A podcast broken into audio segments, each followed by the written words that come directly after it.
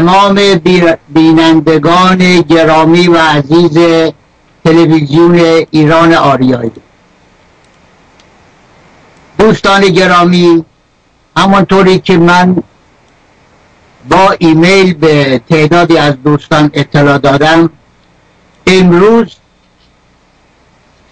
قرار هست در مورد نقش شهستان در ملی شدن نفت صحبت کنم. علت هم اینه که دو سه هفته پیش از این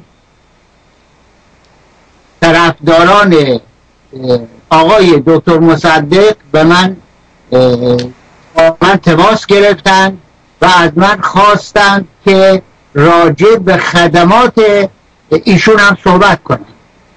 و چون من خدمتی از ایشون سراغ نداشتم از آن دوستان سوال کردم که شما چند تا از خدمات ایشون به من بگویید عناوینشون هم بگید من خودم میرم پیدا می‌کنم و میام شهر میدم.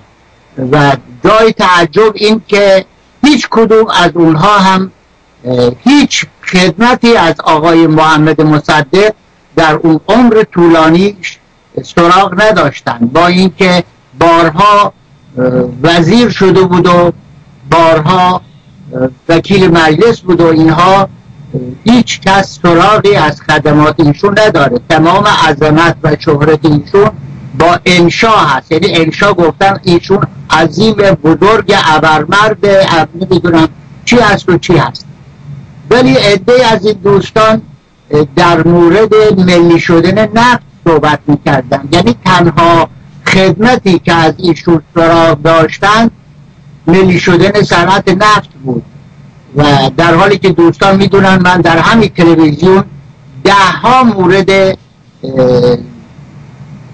ذکر کردم که خدمت نبودن هیچی خوش خدمتی به انگلستان بودن. چندین مورد مشخص با سنت و حالا چون هیچ کس جز ملی جز ملی شده صنعت نفت. خدمتی از ایشون سراغ نداشت. امروز می‌خوام راجع به همین ملی شدن صنعت نفت صحبت بکنم. صنعت نفت در زمان شرکت نفت انگلیس و ایران به طور کلی به دو قسمت می‌شد تقسیم کرد. یک قسمت در داخل ایران پخش داخلی بود. یک قسمت در دنیای عظیم در خارج از ایران در کشورهای مختلف. این دو قسمت از یک نظر با هم مغایر بودن تفاوت داشت. و آن تفاوت این بود که دول شرکت نفت از پخش نفت در داخل ایران ضرر می‌کرد. ولی از پخش و فروش نفت در خارج از ایران یعنی تصفیه و فروش نفت در خارج از ایران ده میلیون دلار در سال در آن زمان نفت داشت. حالا چرا در داخل ایران ضرر می‌کرد؟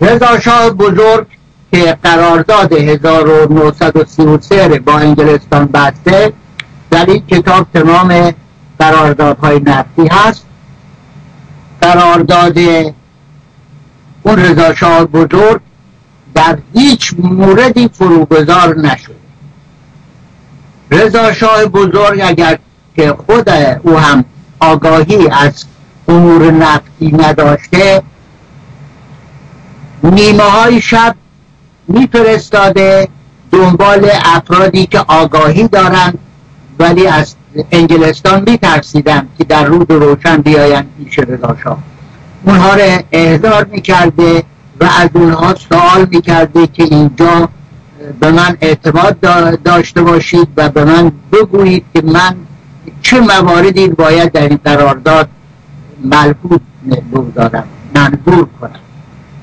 در ماده 19 این قرارداد می‌خونم اینا براتون هست. کمپانی برای احتیاجات داخلی ایران و از آن جمله احتیاجات دولت به بنزین نفت لان و مازوت که از نفت ایران حاصل می شود بر اساس زیل خواهد بود. که نفت بر این اساس خواهد بود.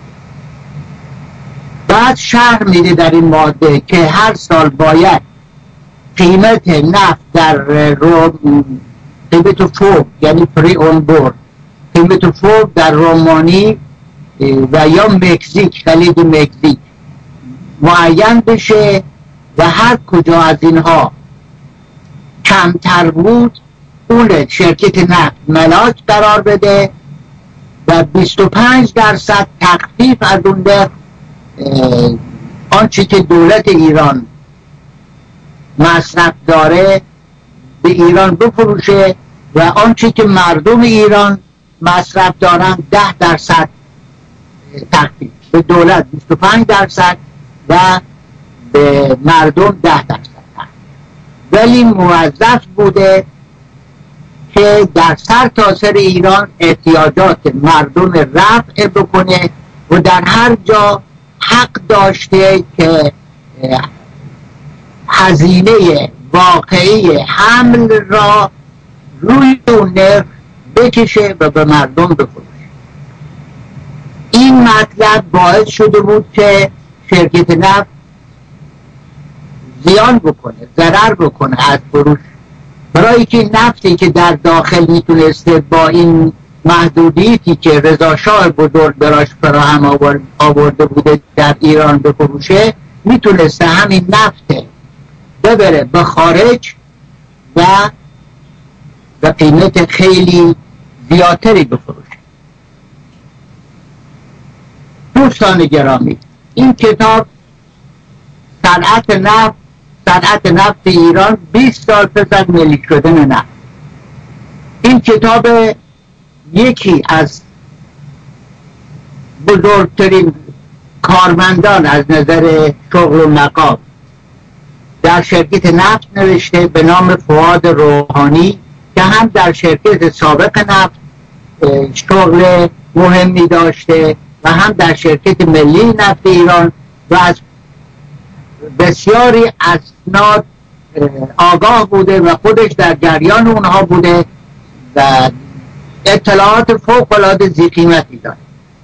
اگرچه ادهی بهش زنین بودند که این خوب در زمان شرکت سابق خدمت به انگلستان می‌کرده بعد از شرکت بعد از ملی شدن هم آقای مصدق اونه بهش اعتماد داشته و آورده در شرکت ملی. این شخص در این کتاب ببینید چی می نویسه مصرف مواد نفتی در کشور. تقریبا تا هشتاد سال پیش احتیاجات کشور ما در مورد سوخت و روشنایی با به کار بردن وسایل ابتدایی تامین شد مردم برای سوخت از چوب و زغال و برای روشنایی از شم و پیسوت و امثال آن استفاده می‌کرد. در اواخر قرن نوزدهم برای اولین بار نفت سفید از منابع خارجی به ایران راه یافت. به این معنی که شرکت نفت روسی از طرفی به شرکت های نفت آمریکایی و اروپایی از طرف دیگر مقادیری نفت سفید به صورت مظروف معمولا در حلب های 18 لیتری به ایران وارد می کردن. اما به علت اشکالات حمل و نقل و خرابی راه ها این کالا فقط به مقادیر محدود و به قیمت گران در بازار عرضه می شد و مصرف آن نسبت به کل مصرف مصرف وسایل سوخت و روشنایی بسیار ناچیز در قرارداد دارسی که در آغاز قرن حاضر منعقد گردید قرن حاضر منظور قرن گذشته است که این کتاب در الان ما دو هزار و دوازده هستیم در حالی که او قرن حاضر منظورش نوزده. بله، میگه در آغاز قرن حاضر منعقد گردید شرطی درباره تحمیل مواد نفتی برای مصرف داخلی مقرر نشده و فقط گفته شده بود در محلهایی که مردم از نفت آن استفاده می کردند صاحب امتیاز باید همان مقدار نفت را مجانا به آنها تحویل بدهد. طی سالهای پیش از تجدید نظر در قرارداد دارسی قسمتی از فراورده های نفتی مورد احتیاج کشور از محل همان واردات که گفتیم یعنی از روسیه و اینها تأمین می‌شد و قسمتی هم از محصول پالایشگاه آبادان فراهم میگرد از آنجا که مقدار مصرف داخلی رو به افزایش بود شرکت نفت انگلیس و ایران در سال 1307 سازمان ویژه‌ای برای پخش مواد نفتی تأسیس کرد و رقابت نفت محصول ایران با نفت خارجی جدیتر شد. با تصویب قرارداد سال 1312 یعنی همون 1933 رضا شاه.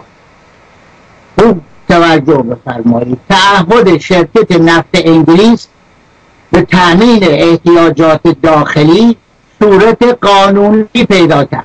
یعنی اجباری شد.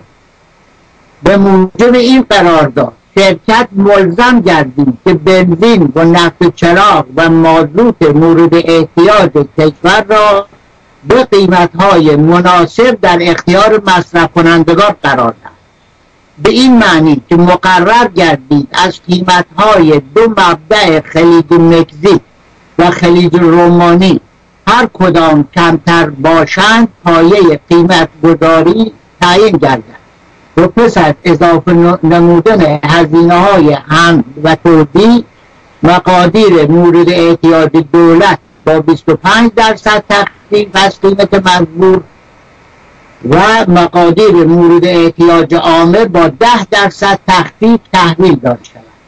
به این ترتیب تا هنگام ملی شدن صنعت نفت پخش مواد نفتی در کشور در دست شرکت نفت انگلیس.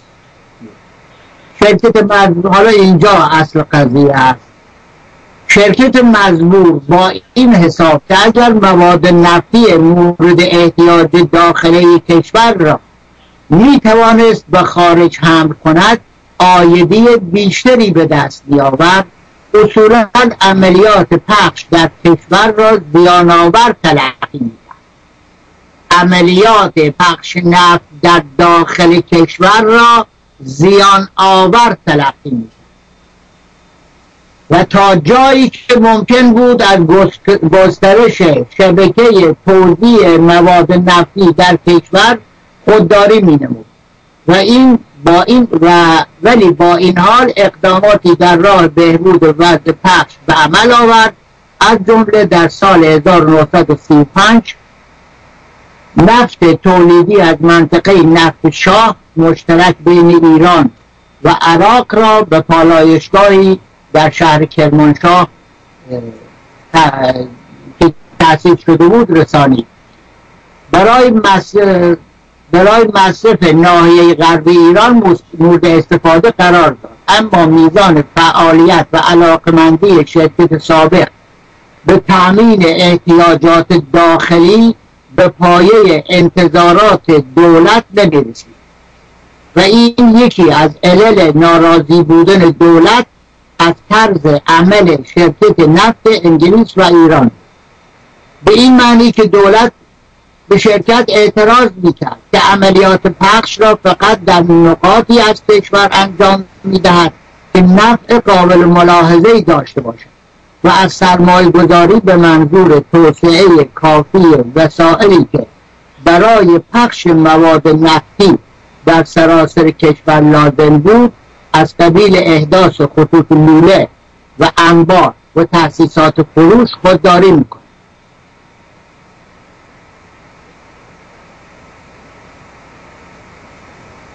در هر حال این بود داستان پخش نفت در داخل کشور که شرکت ملزم بود مجبور بود به یک قیمت معین بفروشه. ولی اگر نفت در داخل ایران فروخته نمی‌شد همون نفت می‌برد خارج خیلی گرونتر می‌تونست بفروشه. از پخش در داخل از پخش نفت در داخل کشور ناراضی بود. به همین جهت فعالیت نمی‌کرد که نفت بیشتری در داخل به فروش بره. می‌تونست لوله کشی بکنه و نفت به سر تاثر ایران با لوله برسونه این کار نمی‌کرد. چون اگر این کار می‌کرد مصرف در داخل می‌رفت بالا. در نتیجه اون مقدار نفتی که باید بر خارج سود داشته باشه انجام نمی‌شد. یک کتاب هست بسیار کتاب هم جالبه. به اسم کتاب سیاه.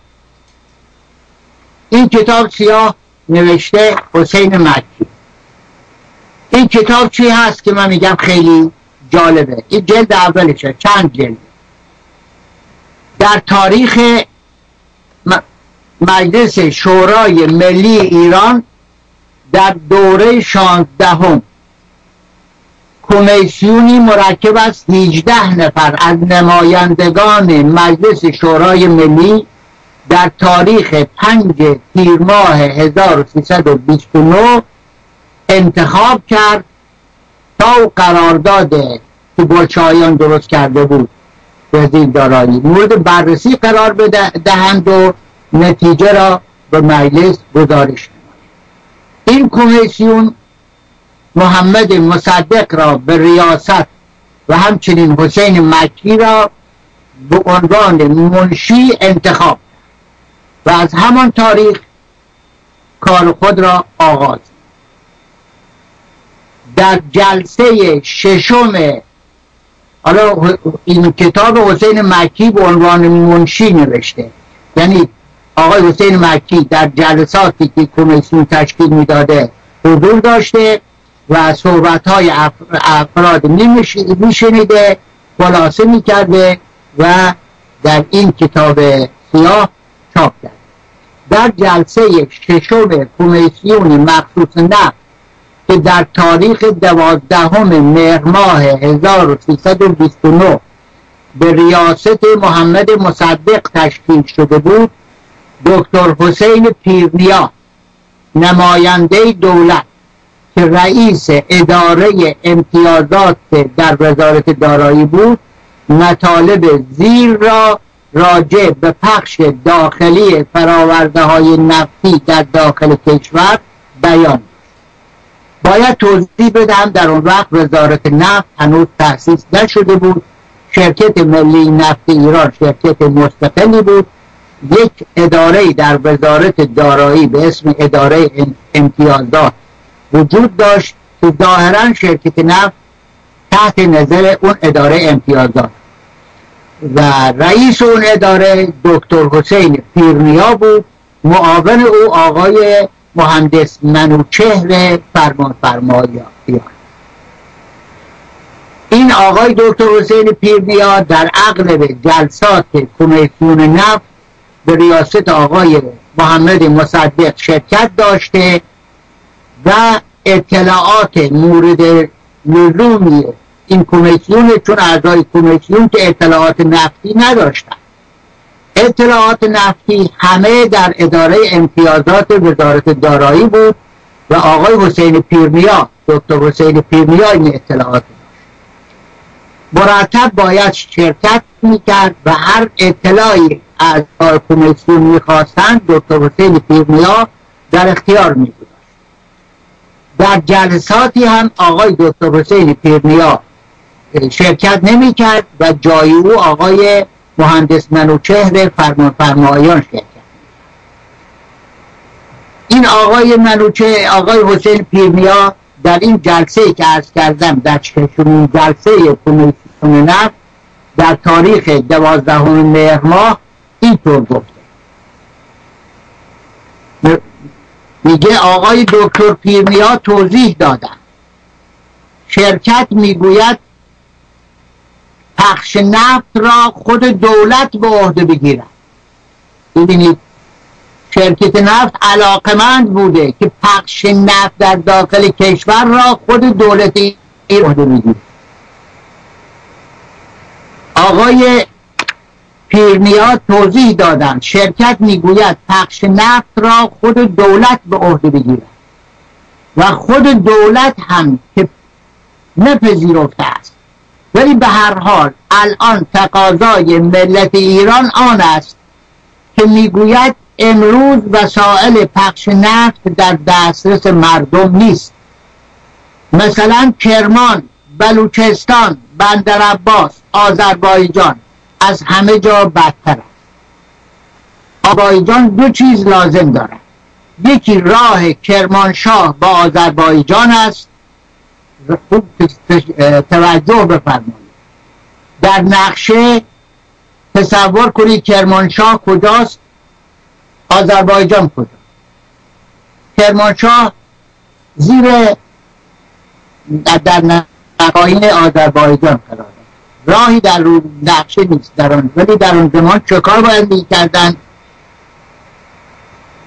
آذربایجان دو چیز لازم داره. یکی راه کرمانشاه با آذربایجان است که ساخته نشده. و از همین جهت مواد نفتی که با آذربایجان می رود می آید به اهواز. از کرمانشاه می آید اهواز. و بعد می رود به تهران و باید دور بزند تا برود به آنجا. در صورتی که راه مهم آذربایجان همین راه کرمانشاه است که از وسط کردستان می رود به آذربایجان. دوم راجع به کرمان هم اساسش ساختمان اسکله در بندر عباس و تأسیس پخش نفت در کرمان و بلوچستان که به شرکت فشار آوردیم. شرکت می‌گوید که مطالعاتشان برای ساختمان اسکله در بندر عباس تمام نشده است. چون یک کار فنی و مهمی است هنوز نقشه قطعی این را تهیه نکرده تا که تا همین زمان مصدق هنوز تهیه نکرد. آقای نظام الدین امامی راجع به این موضوع یک گزارش جامعی داد. ایشان معتقدند که شرکت برای ساختمان های خانه و غیره در سایر ممالک دنیا یک تعهدات مهمی دارد. ایشان معتقدند که شرکت برای ساختمان های خانه منظور شرکت دفت انگلیسی ایران در سایر ممالک یک تعهدات مهمی دارد. بخصوص در انگلیس. و فرانسه و مکزیک و سایر جاها. و این تعهدات به اندازه است که اجازه نمی‌دهند و بیشتر منافع مالیشان را صرف این تأسیسات می‌کنند. و به همین جهت حاضر نیستند که از آن منافع بر صرف ایران بکنند. بخصوص که فکرشان این بوده که این عمل داخلی ایران است بنده از لحاظ شخصی نظرم این است که این پخش نفت یک موضوع حیاتی مملکتی است و بایستی یک شرکت ملی مملکتی این کار را بکنه و این که اگر بگوییم که ما توانایی این کار را نداریم این فکر صحیح نیست. و هیچ وقت کاری نمی‌توانیم. خوب دوستان می‌بینید از شرکت نفت از خدا می‌خواسته. این قسمتی که دو قسمت گفتیم هست. یکی پخش در داخل ایران یکی در خارج. پخش در داخل ایران ضرر داره. و شرکت التماس می‌کرده که دولت بیای کار انجام بده. شرکت نفت باید راه می ساخته وظیفش اینه که نفت برسونه به محل و تحویل مصرف کننده. گاهگاهی یک حرفای عجیب می‌گفته. می‌گفته آقا من قرار طبق قرارداد رضاشاه نفت به قیمت رومانی یا مکزیک حساب کنم. خیلی مکزیک ده درصد تخفیف بدم به ملت ایران. خود دیگه من موظف نیستم این نفت ببرم مثلا به کرمان تحویل بدم. بیان اینجا نفت بخرن مثل این میمونه که شخصی از شما مثلا 100 تومن قرض کنه یا حالا که میگن 100 تومن ارزشی در ایران نداره. من رو حساب قدیم میگم. 100 تومن قرض کنه بگی اینه مثلا یک هفته دیگه در همه امروز میدن. یک هفته بعد از پاریس تلفن کن که آقا من طبق اون تعهدی کردم الان برای پس دادن پول آماده هستم. یه تعهدم انجام شده تو می‌تونی بیای بگیری تقصیر من نیست. شرکتم همه می‌گفت. توی کتاب پنجاه سال نفت آقای مصطفی فاتح در همین مورد شرح میده و میگه این ایرانی ها دو وزرای ایرانی میترسیدن در این مورد به, دو به شرکت نفت فشار بیارن و شرکت نفت وادار کنند که نفت به تمام نقاط ایران برسونه طبق تعهدی که کرده. مخصوصا این که هرچه کرایه حملش می‌شد البته ذکر شده که کرایه حقیقی از مردم بگیره. ولی اگر این کار می‌کرد نفت مصرف ایران زیاد می‌شد در حالی که او می‌خواست این نفت در ایران به فروش نره و او بره خارج اونو بفروشه. پس مرتب می‌گفت آقا پخش داخلی رو خودتون بیایید به عهده بگیرید. که هرچی هست خودتون ضرر بکنید. بعد آقای پیرنیاد دو دفعه در همین جلسه ادامه داشته این بحث میگه. حساب کردن. دوستان خواهش می‌کنم این حرفا اینها مدرک مدارک مدرکی است که در جلوی مصدق گفته شده. کسی نمیتون بگه آقا اینها رو مصدق آگاه نبوده. مصدق آگاهی داشته. صد درصد که شرکت نفت پخش داخلی رو از خدا می‌خواد. التماس می‌کنه که دولت بیای تحویل بگیره. همون پخش داخلی که آقای مصدق به اسم شکلات داد به مردم. و ببینید این من به عنوان ملی شدن نفت از انگلیس گرفتم. حالا بالای شرکت نفت ادارات شرکت نفت انگلیس ایران در هر شهری حالا هست با به جای شرکت نفت انگلیس ایران هر شرکت ملی نفت ایران.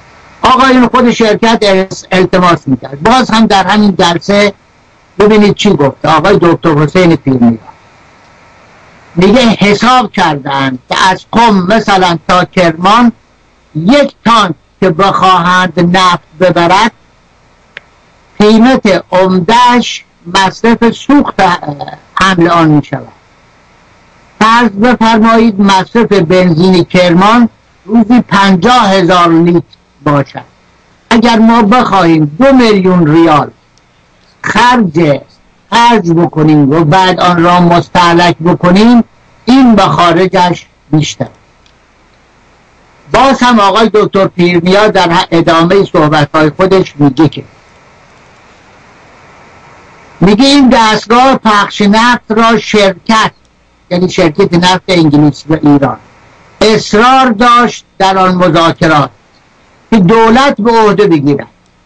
خودش پخش بکنه آقای بعد و حالا هم هر آن که دولت تصمیم بگیرد که شرکت دولت تصمیم بگیرد حالا هم هر آن که دولت تصمیم بگیرد شرکت حاضر است که بگذارد در اختیار دولت.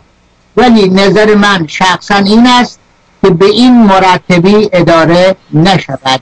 ولی از لحاظ مساله البته بهتر است که دولت خودش این کار را بکنه آقای دکتر پیرنیا در جاهای دیگه شهر میده که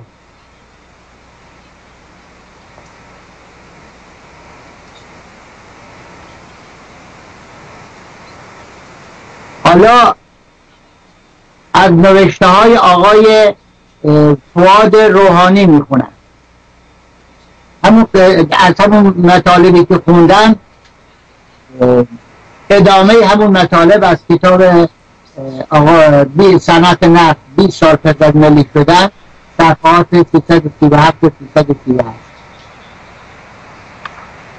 میگه شرکت نفت انگلیس و ایران به این معنی که دولت به شرکت اعتراض می‌کرد که عملیات پخش را فقط در نقاطی از کشور انجام می‌دهد که نفع قابل ملاحظه ای داشته باشد و از سرمایه گذاری به منظور توسعه کافی وسائلی که برای پخش مواد نفتی در سراسر کشور لازم بوده از قبیل احداث خطوط لوله و انبار و تأسیسات فروش خودداری می کند حتی در سال 1329 که دولت در گیردار تعیین تکلیف قرارداد الحاقی بود و به شرکت نفت انگلیس توصیه می‌کرد که برای تقویت وضع خود در برابر افکار عمومی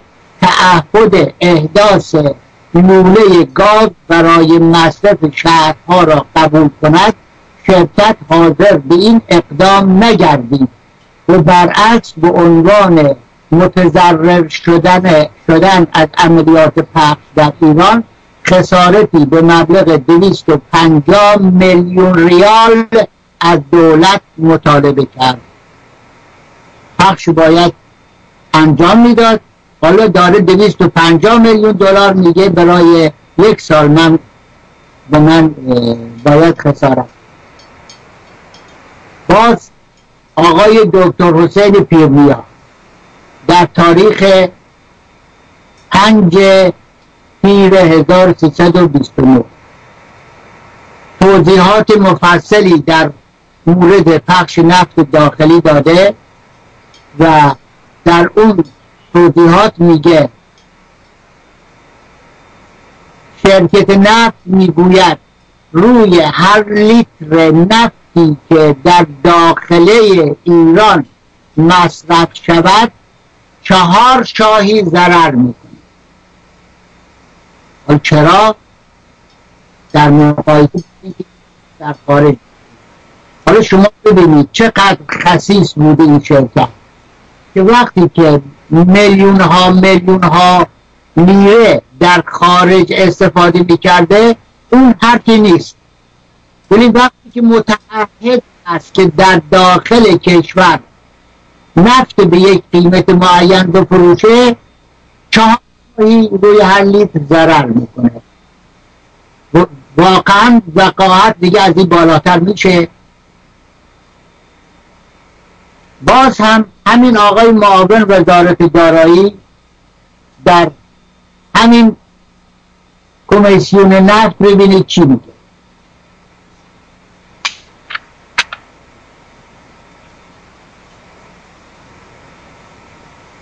شرکت نفت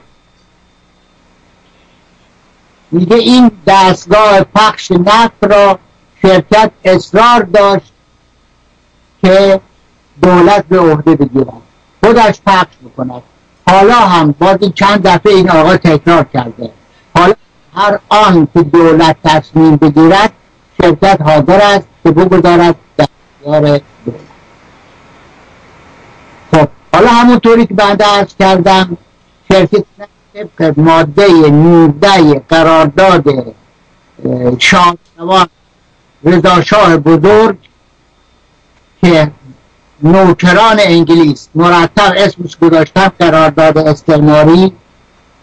و لعنت به آنهایی که دروغ میگن و میگن این قرارداد استعماریه در حالی که در این قرارداد بست تمام موادش به نفع ایران بود و نظیرش در زمان در خاورمیانه نبود و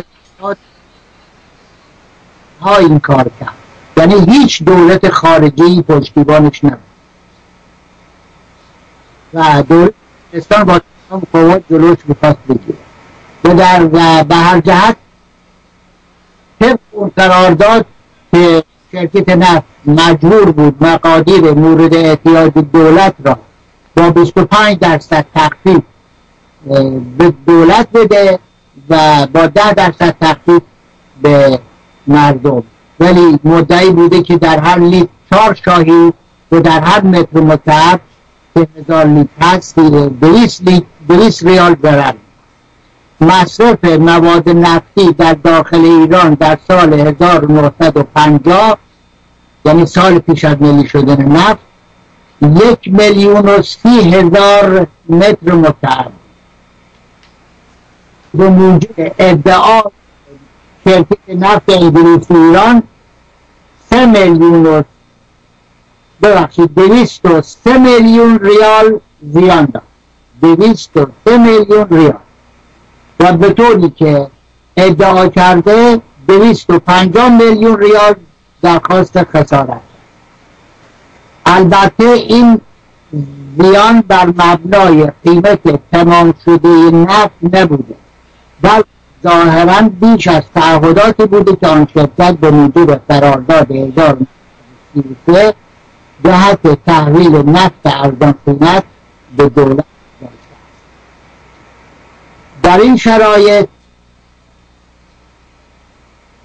شرکت نفت انگلیس و ایران آمادگی کامل داشته که وظیفه پخش مواد نفتی را طبق آن قرارداد به دولت ایران واگذار کند و نیز مبلغ قابل توجهی از زیانی را که آن کار داشته است جبران ولی با شدن صنعت نفت در سرتاسر ایران مهمترین وظیفه مهمترین وظیفه که دولت ایران از عهده انجام آن برمی آمد همان پخش نفت در سرتاسر ایران و برای عهدهدار شدن آن وظیفه پرزیان نیز ملت ایران مجبور گردید که مبلغ قابل توجهی به عنوان غرامت به شرکت نفت انگلیسی ایران بپرد دوستان گرامی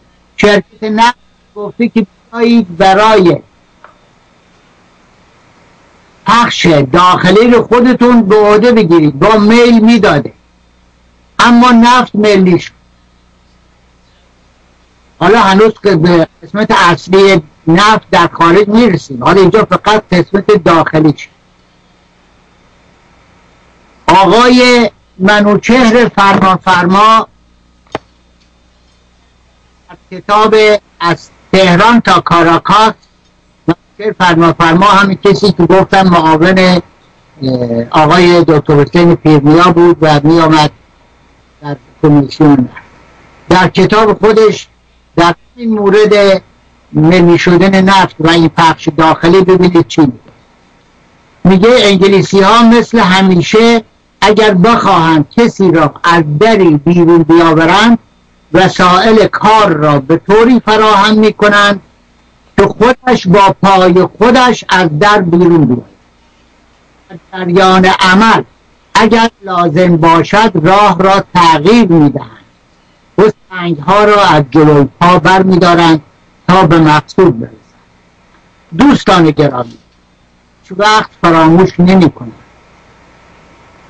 آن روزی را که یک تابلوی بزرگ شرکت ملی نفت ایران روش نوشته بود و یک جشن بزرگ در شهر ما یعنی در کرمان درست ترتیب در اون جشنی که مردم از شوق گریه می‌کردن. رفتن نردبان گذاشتن تابلوی شرکت نفت انگلیسی ایران آوردن پایین و تابلوی شرکت ملی نفت ایران بردن بالا. در این پایین مردم گریه می‌کردند از شوق آت و پیرینی پخش می‌کردن میرقصیدن نمی‌دونستن این کاری تعهد شرکت نفت علاقه داشته. منتها فرقش اینه. اون وقتی که شرکت نفت می‌گفت بیایید خودتون تحویل بگیرید دیگه غرامت از ما نمی‌خواست. اما شرکت اما بعد از اون که نفت ملی شد شرکت ملی نفت ایران و دولت ایران بابت این پخش داخلی هم که که تحویل گرفته بودند غرامت پرداخت. شما ببینید این کاری است که انگلیس ها می‌خواست در پخش داخلی این یک نمونه. حال به پخش خارجی گفتم به خارج. پس این پخش داخلی ره ایران هر سال یک مبلغ عظیمی خرج پخش داخلی می‌کرد. تو کشور خودش بود. کارهایی که باید دولت دوش انگلستان میگذاشت. باید انگلستان مجبور می‌کرد که لوله کشی کنه. انگلستان مجبور می‌کرد راه بسازه. برای خاطری که تا تعهدش انجام بده دولت ایران در اینجا دیگه مال دولت مال خودش مجبور بود انجام بده.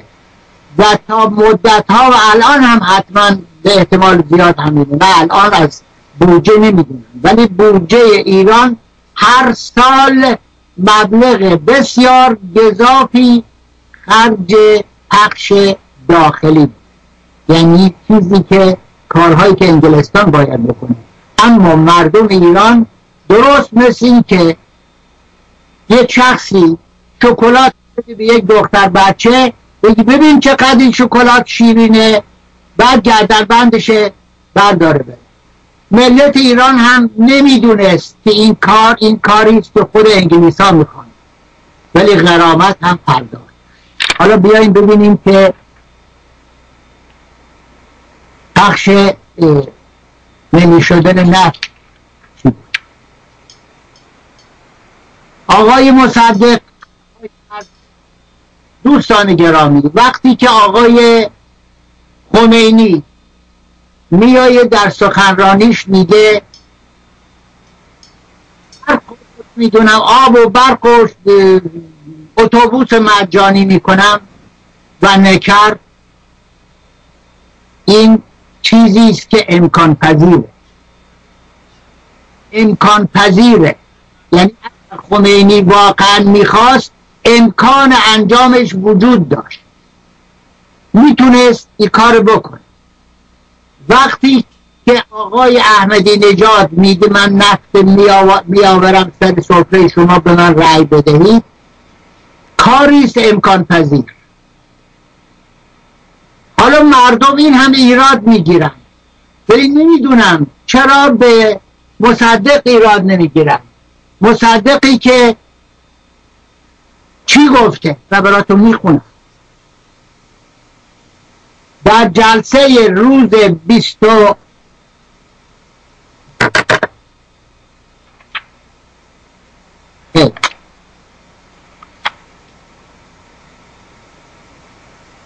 در جلسه سد و چهل مجلس شورای ملی دوره شانزده تاریخ پنج شنبه پنج اردیبهشت ماه 1330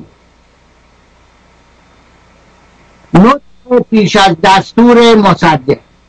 به موجب این یعنی قسمتی پیش از دستور مصدق من در اینجا نقد دوستان گرامی حسن این که اگر صحبت لنگ نباشه مستقیم نباشه من می‌تونم بلندشم توی کتابخونه هر کتابی که بخوام در بیارم. ولی اینجا همین کتاب از دوباره میز می‌خوام در بیارم اشکال داره این نوتقه های دکتر مصدق در دوره شانزدهم مجلس شورای ملی. در این نوت ببینید ایشون چی گفت این نوت در تاریخ پنجم اردی بهشته. یعنی سه روز قبل از نخست وزیر شدن آقای مصدق. من از صفحه 131 این کتاب می‌خونم. میگه از نظر اقتصادی از نظر اقتصادی ما روزی سیصد هزار از تأخیر کار متضرر می‌شویم. سیصد هزار که تقریبا سه میلیون تومان در روز میشه که شما می‌توانید یک روزش را بدهید و مردمان گرس گرسنه ای را که به این مجلس و به این دستگاه هجوم میآورند سیر بکنید. مطابق صورتی که خود شرکت شرکت نفت می‌دهد دوستان گرامی خوب گوش کنید. مطابق صورتی که خود شرکت نفت می‌دهد دوی سی و دو میلیون تن استخراج می شود سی و دو میلیون تن در هر تنی پنج لیره. قیمت نفت. هر تنی پنج لیره. نرخ خلیج فارس. یک لیره که برای مخارج موضوع کنیم یعنی یک لیره برای خرجاش کم کنیم چهار لیره قیمت هر یک تن نفت. بنابراین شما سی و دو میلیون تن حساب بفرمایید. سی و, سی و دو میلیون تن در در چهار. سی و دو میلیون تن استخراج می‌کنه. تونی هم چهار لیره قیمت چه در در چهار میشه صد و بیست و هشت میلیون لیره در سال. و هر ماهی تقریبا متجاوز از ده میلیون لیره.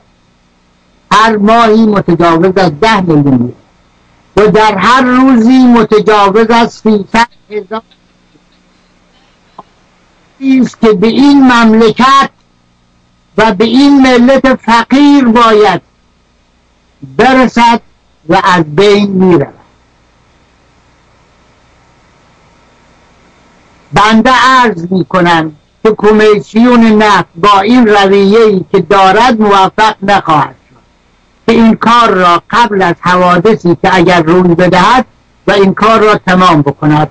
استدعای من این است که امروز چهار بعد از ظهر آقایان اعضای کمیسیون محترم نفت تشریف بیاورند و کمیسیون تشکیل بدهند. اگر امروز این کار تمام نشد فردای دو را هم که به هیچ وجه تعجیل نکنند و تشریف بیاورند. ببینید. خب دوستان گرامی حالا یک لحظه فکر شرکت نفت انگلیس و ایران. نفت میای از چاه در ایران استخراج می‌کنه. کار تو لوله می به خلیج فارس.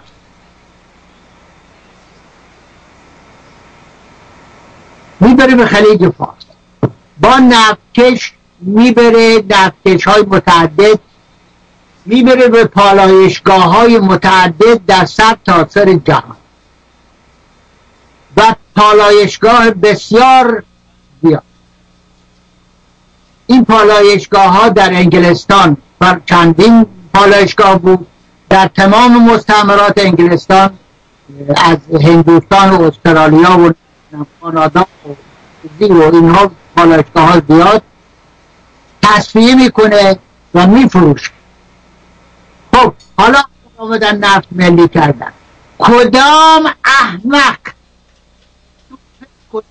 که از روزی نفت ملی شد دستور میده. نفت از ملی شد. بیایید. هرچی پول در آمد یه بارگی بدید به دولت ایران؟ تا حالا خر در رفته. 16 درصدی می‌دادید. حالا کل درآمد کل درآمد یعنی پولی که به دولت انگلستان مالیات می‌دادند جاها دیگه و اینها هم خرچ هایی که می‌کردن این میگه یک دلار خرج خرج هایی که در ایران داره کم کنید. پنج دلار هست یک دلار خرج از اینجا کم کنید. چهار دلار بره. خب دیگه اونا بی خرج نداره. اونا هم خرج داره. خب حالا آقای مصدق این دروغ به ما گفت. دروغ گفت. مردم گول زد. بندر گول زد. و میلیون ها نفر دیگر گول زد. گفت از روزی که نفت ملی بشه روزی سیصد هزار لیره فورا بیان میدن. ایران پالایشگاه گرستان هم درآمدش مید اما چی شد؟ ما بابت تمام اینها غرامت. آقای دکتر مصدق وقتی که می‌خواست بیایه اولین سخنرانی که بعد از نخست وزیر شدن در مجلس کرد می‌دونید چی بود؟ گفت که اولین سخنرانیش روز یک شنبه 22 اردیبهشت ماه 1330 من اینه از روزنامه اطلاعات همون روز یک شنبه 22 اردیبهشت صفحه اول ستون چهار نقل میگه طبیب معالج به من گفت دو ماه باید حرف نزنید و حرکت نکنید و من متجاوز از یک ماه که به دستور طبیب پیروی کردم یکی از شبها خواب دیدم که شخصی نورانی عین همون حاله نور که برای آقای احمدی نژاد آمد. حال برای او ایراد می‌گیرن اما در مورد این سکوت کردن. کدوم یک از این چپگرایان یا این جهان وطنا از تودهی گرفته مجاهد گرفته جبهه ملی گرفته نهضت آزادی گرفته همه اینها بیاین یکیشو شما شنیدید به این حرف استناد کنن. سکوت. بله.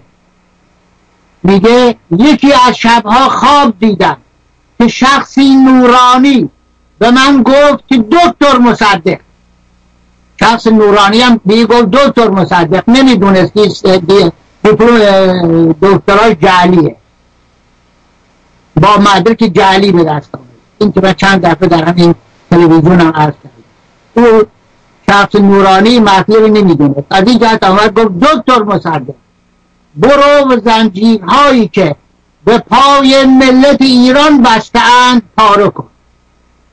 این خواب سبب شد که مثل همیشه من به حفظ جان خود کوچکترین اهمیتی ندهم لعنت به آدم دروغ این شخصی که پنج ردیف تانک جلوی خونش گذاشته بوده. از روز بعد از نخست وزیریش چند مدتی آمد تو مجلس متحسن شد گفت جانم در خطره. بعد رفت در خونه زیر پتو گفت جانم در خطره. حال این شخص به جان خودش اهمیت نمید بله. شما هم با من هم صدا بشید بگید لعنت به آدم دروغ آیا اگر من گفتم لعنت به آدم دروغگو اهانت هست؟ شما هم بگید. این خواب سبب شد که من مثل همیشه به حفظ جان خود کوچکترین اهمیتی ندهم و به کار ادامه دهم. لذا دو ماه در کمیسیون حاضر شدم. وقتی به اتفاق آرا ملی شدن نفت از کمیسیون گذشت قبول کردم که حرف آن شخص نورانی غیر از الهام چیز دیگری نبوده خب دوستان گرامی می‌دونید که آقای مصدق اومد زنجیرات پاره کرد. دیگه زنجیری زنجیری با پای ملت ایران دیگه وجود نداره. الان ملت ایران آزاد و رها هستند برای که آقای محمد مصدق زنجیرها رو پاره کرد. یک هفته بعد از این سخنرانی آقای مصدق یعنی درست روز یک شنبه بعد روز یک شنبه 29 آقای محمد رضا آشتیانی و نماینده همان مجلس آمده سخنرانی گفته مسلما یکی از چیزهایی که انحصاری نیست خواب دیدن است. من شب جمعه خواب دیدم. که یک مرد نورانی با وقار روی تخت سنگی سنگ بزرگی نشسته بود. مرا صدا زد. از گفته خودش پیدا بود که این مرد همان کسی است که به خواب آقای دکتر مصدق آمده و ایشان را معمور پاره کردن زنجیرهای بدبختی و اسارت از اسارت از دست و پای ملت ایران کرده بود. گفت پیغام مرا به دکتر مصدق برسان و بگو که با عمل یهود برای مسلمانان نباید مسجد ساخت دوستان گرامی پوزش می‌خواهم از خوندن این ضرب المثل. این ضرب المثل اهانت به یهودیان نیست واقعیتی است که اگر نمیشه از یهودیا پول گرفت و برای مسلمانان مسجد ساخت. از این جهت فکر نمی کنم اهانت باشه برای یهودی ها ولی اگر هم اهانتی هست نقل کفر کفر نیست. من از روی سخنرانی آقای آشتیانی می‌کنم. بله. برای با عمل یهود برای مسلمانان نباید مسجد ساخت.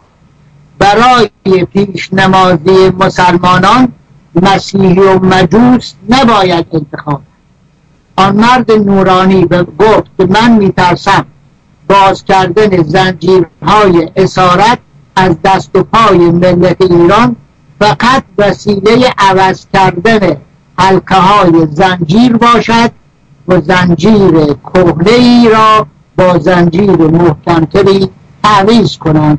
این مرد روحانی دومی این واقعیت گفته و دیدیم که آقای مصدق آمد زنجیرها رو به خیال خودش پاره نکرد و بدون پاره کردن رفت.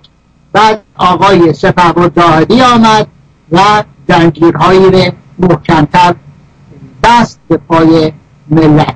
البته بعد من بارها شهر دادم که آقای کارهای آقای زاهدی به پای اعلی حضرت نباید گذاشت چون از همون روز اول شخص نافرمانی با محمد رضا شاه شروع کرد و همون شب اول 28 مرداد تعدادی از افسران مثلا ترفیع داد. من جمله نصیری که سرهنگ بود شد ترفیع بدون اجازه شاه در حالی که این همه و خیلی کارهای دیگه. به هر جهت الان که من یه حرف زدم فورا میگن که آقا زاهدی که مثلا هزارها نفر تبعید کرد یا صدها نفر تبعید کرد قلعه فرکل افلاک درست کرد جزیره خار بران کرد. طبق قانون امنیت مصدق تو قانون مصدق درست کرد. و زیادی فرستاد اونجا اینها همه آقای مصدق کرد. بعد دوستان گرامی. ببخش اینا همه آقای زاهدی کرد. گاهی من در ذهن صحبت اشتباه می‌کنم و اشتباه خودم اگر یادم بیاد همون لحظه تصدیق می‌کنم و اگر تصدیق هم نکردم جمله طوری هست که دوستان می‌تونن بفهمن که من اشتباه به هر جهت این خواستم به طور معترضه ارز کنم که کارهای آقای زاهدی رو به حساب محمد رضا شاه پهلوی نگذارید. از همون روز اول نافرمان بمونه حالا زنجیرها محکمتر خب. حالا آقای مصدق آمده نخست وزیر شده. می‌خوام برم روی قرارداد اصلی. با پوزش از بینندگان این پرچم جابجا می‌کنم و برای اینکه موقت جابجا می‌کنم برای اینکه این نمودار به دوستان نشون بدم دوستان گرامی امیدوارم خوب افتاده بود. یعنی در تلویزیون ببینید. در سال اینجا هست سال سهم آمریکا در نفت خاور میانه سهم انگلیس و هلند در نفت خاور میانه سهم کشورهای دیگر در نفت خاور میانه. در سال 1939 15 و 7 دهم درصد. آمریکا در نفت خاور میانه بیشتر سهم نداشت. اما انگلیس و هلند 78 و 3 دهم درصد داشتن ببینید چقدر تفاوت. آمریکا 15 یه 78 سایر کشورها 6 درصد. در 1946 سهم آمریکا در نفت خاور میانه 36 دهم آمده بالاتر. دو برابر تقریبا شده. انگلیس تنزل کرد. شده 65 و سایر کشورها تنزل کردن شده 3 و نیم 3 و نیم درصد. 1950 آمریکا ترقی کرده. شده شده 44 و نیم درصد. انگلیس و هلند شدن 53 و نیم درصد. کشورهای دیگه شدن دو درصد. 1953 آمریکا شده 61 دهم درصد. ببینید از انگلستان دو برابر انگلیس. سهم انگلیس و هلند در دفت خاور میانه سی و یک و چهار دهم درصد. سهم کشورهای دیگه در نفت خاور میانه هشتم این نمودار از کتاب پنجاه سال نفت ایران مصطفی فاتح صفحه 499 این آقای مصطفی فاتح می‌دونید که یک حساب میشونه یک خیانتکار به حساب او برای که اولین ایرانی است در شرکت نفت انگلیس و ایران بالاترین مقامی که به یک ایرانی داده شده به این داده شده. در چند جا رئیس و بسیاری از توطعه هایی که در ایران انجام شده من جمله توطعه قتل ماجور اینبری توسط این شخص. بسیاری از احزابی که درود شده توسط این شخص شده. دوستان گرامی در خاطرات ایرج اسکندری شما می‌خونید من در همین تلویزیون عرض کردم که اعتراف کرده که آقای مصطفی فاتح آمد حزب توده رو تأسیس کرد. گفت که حزب ضد فاشیست درست کنید. گفتیم آقا ما ساختمان نداریم. گفت من براتون تهیه می‌کنم تهیه گفتیم تلفن نداریم. تلفن نمی‌دادن به اینجا. مصطفی فاتح فورا تهیه کارمند نداری فورا پول پولش داد و روزنامه نداری روزنامه گرفت. قبل از اونی هم که روزنامه بگیره روزنامه امتیاز آقای عباس اسکندری رو استفاده کرد. آقای ایرج اسکندری میگه یک مدت کوتاهی هم بعد وابسته بازرگانی آقای وابسته بازرگانی روسی هم آمد. گفت که هرچی هم کاغذ بخواهید من بهتون میدم. از این جهت کاغذ فراوون ما مقدار زیادش میفروختیم در بازار و خرج کارهای دیگه می‌کردیم. اینا تو خاطرات ایرج اسکندری خوشبختانه دو تا کتاب خاطرات هم از ایشون منتشر شده یعنی ناشرانش فرق دارن یکی علی دهباشیه یکی هم مؤسسه مطالعات نمی‌دونم سیاسی یا اجتماعی. حالا به هر جهت اعترافات آقای اسکندریه. این کتاب پنجاه سال نفت ایران تعلیف همین آقای مصطفی فاتح که در مقابل رو خیانت هایم کرده این کتاب بسیار کتاب ارزنده است. چون این شخص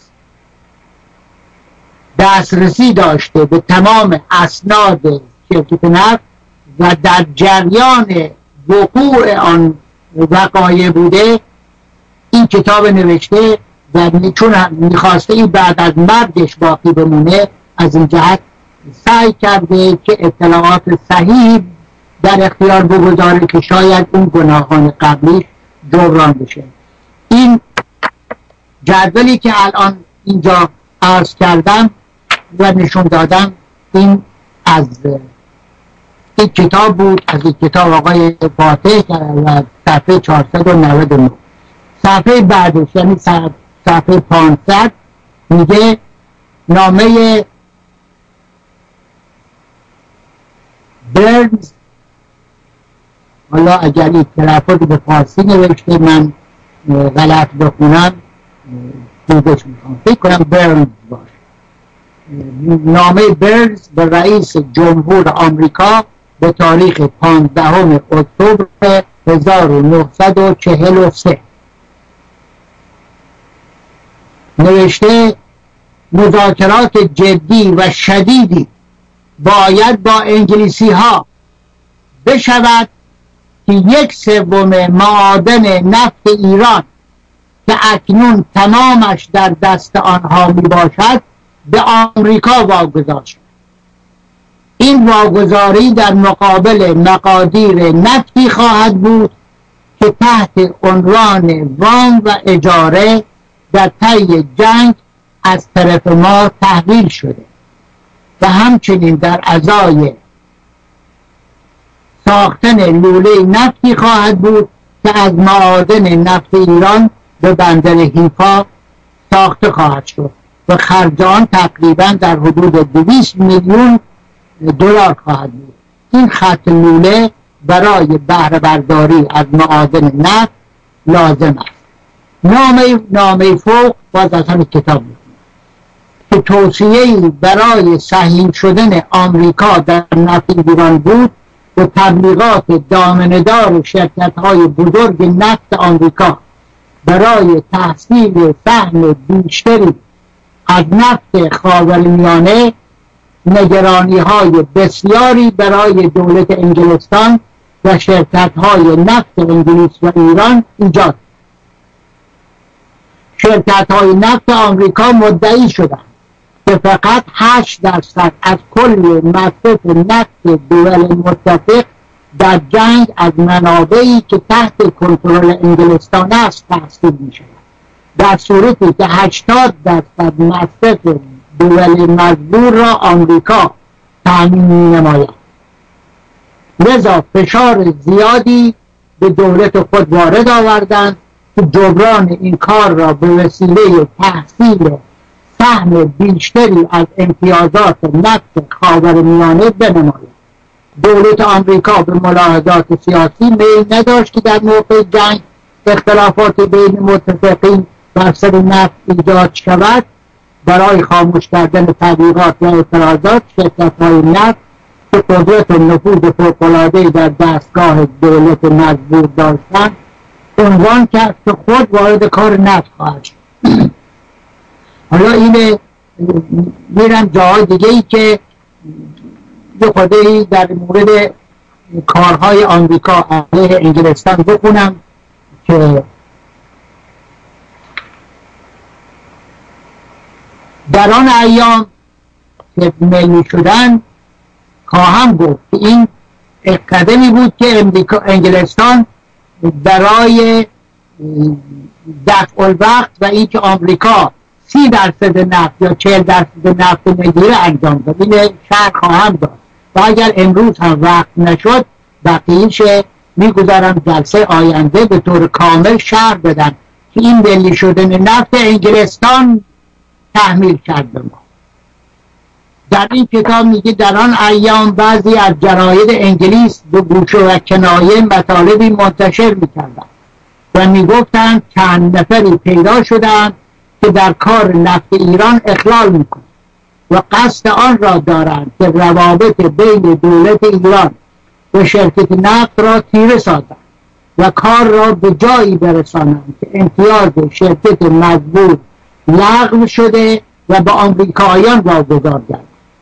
در بعضی از جراید آمریکا هم نوشته می‌شد که اگر شرکت نفت حق عادلانه ای به ایران نپردازد و ایران تصمیم به اخراج شرکت مجبور بگیرد شرکت های آمریکایی حاضر خواهند بود که نفت ایران را به دست گرفته و نصف منافع را به دولت ایران بپردازد این در زیر اشخاص عمده ای که بعضی از جراید انگلستان اسم برده و از اقدامات آنها در کار نفت دلخوش نبودند ذکر می‌نمایید البته یکی او از اونها در صفحه قبل گفته اظهارات مر... گریدی گریدی گریدی سفیر آمریکا در, در ایران بوده که انگلیسی ها میگن این خیلی ایرانی ها رو تشویق می‌کرد دیگه یکی دیگه مکگی بوده.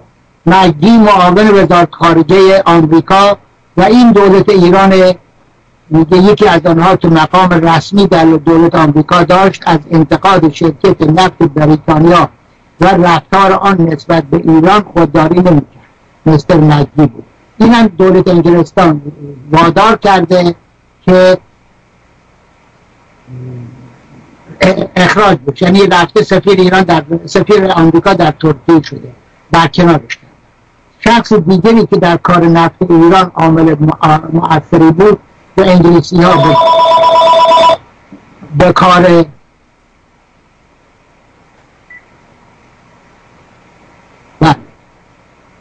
خب دوستان گرامی ارزم حضورتون هفته آینده به عرایز من گوش بدهید تا من بقیه دلایل در مورد اینکه نفت نفت انگلستان ملی کرد و چه ضررهایی به ایران وارد شد.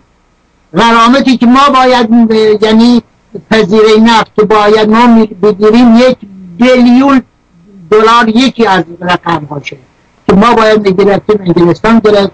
و چندین مورد دیگه دوستان هفته آینده بقیه این مطالب خیلی مهمه فراموش نکنید و تا هفته آینده هم لطفا این تلویزیون فراموش نکنید و کمک خودتون ارسال بدارید و یک چیز دیگه من تا حالا فراموش کردم مدت هاست. این فراموش کردم از کارگردان این برنامه آقای سیاوش مرتب زحمات کارگردانی برنامه من و برنامه های دیگه عهده داره تشکر کنم. یک چیزم می‌خوام در مورد آقای سیاوش عرض کنم. اون اینه که دوستان به من مرتب تلفن می‌کنن و از حسن سلیقه من در مورد عکس هایی که پیش از برنامه من و بعد از برنامه من گذاشته میشه میگن عجب سلیقه خوبی داریم. و تبریک میگن به من تشکر می‌کنن و همهشون میگن بابا من در این عکس ها هیچ نقشی ندارم. این عکس های زیبا و مناسب یک آقایی به اسم آقای سیاوش گذاشته. از این جهت در مورد این عکس ها و در مورد کارگردانی ایشون هم واقعا ازشون متشکر هستم. تا هفت آینده همه شما به همه شما بدرود میگم و خداحافظی می‌کنم. باز توصیه می‌کنم که هفته آینده قسمت اصلی این مطالب من که راجع به نقش انگلیس در ملی شدن نفت هست فراموش نفرمایید. بدرود خدا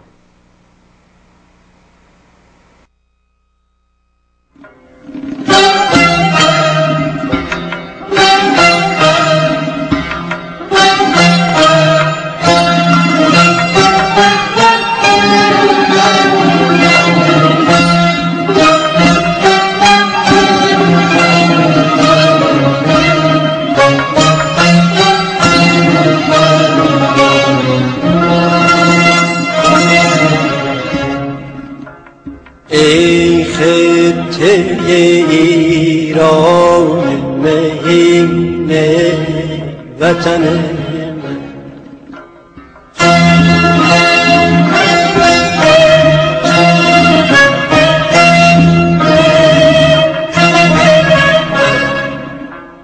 ای خطه ایران مهین وطن ای گشته به مهر تو عجیب جان و